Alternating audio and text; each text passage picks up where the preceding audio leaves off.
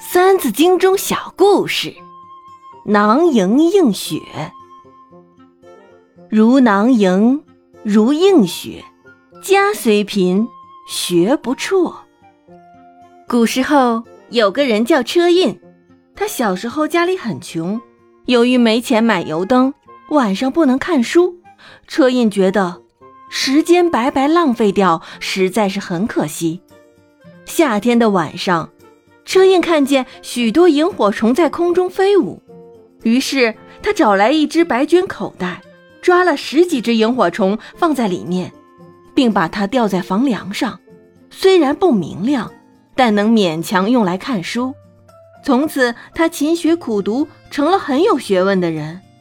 同朝代的孙康家里也是很穷，一天半夜，他忽然醒来，发现外面下雪了。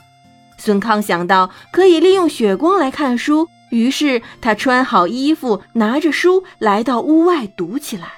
他趴在雪地上看书，完全忘记了寒冷。凭着这种苦读的精神，孙康后来成为了著名的学者。这就是囊萤映雪的故事。如囊萤，如映雪，家虽贫，学不辍。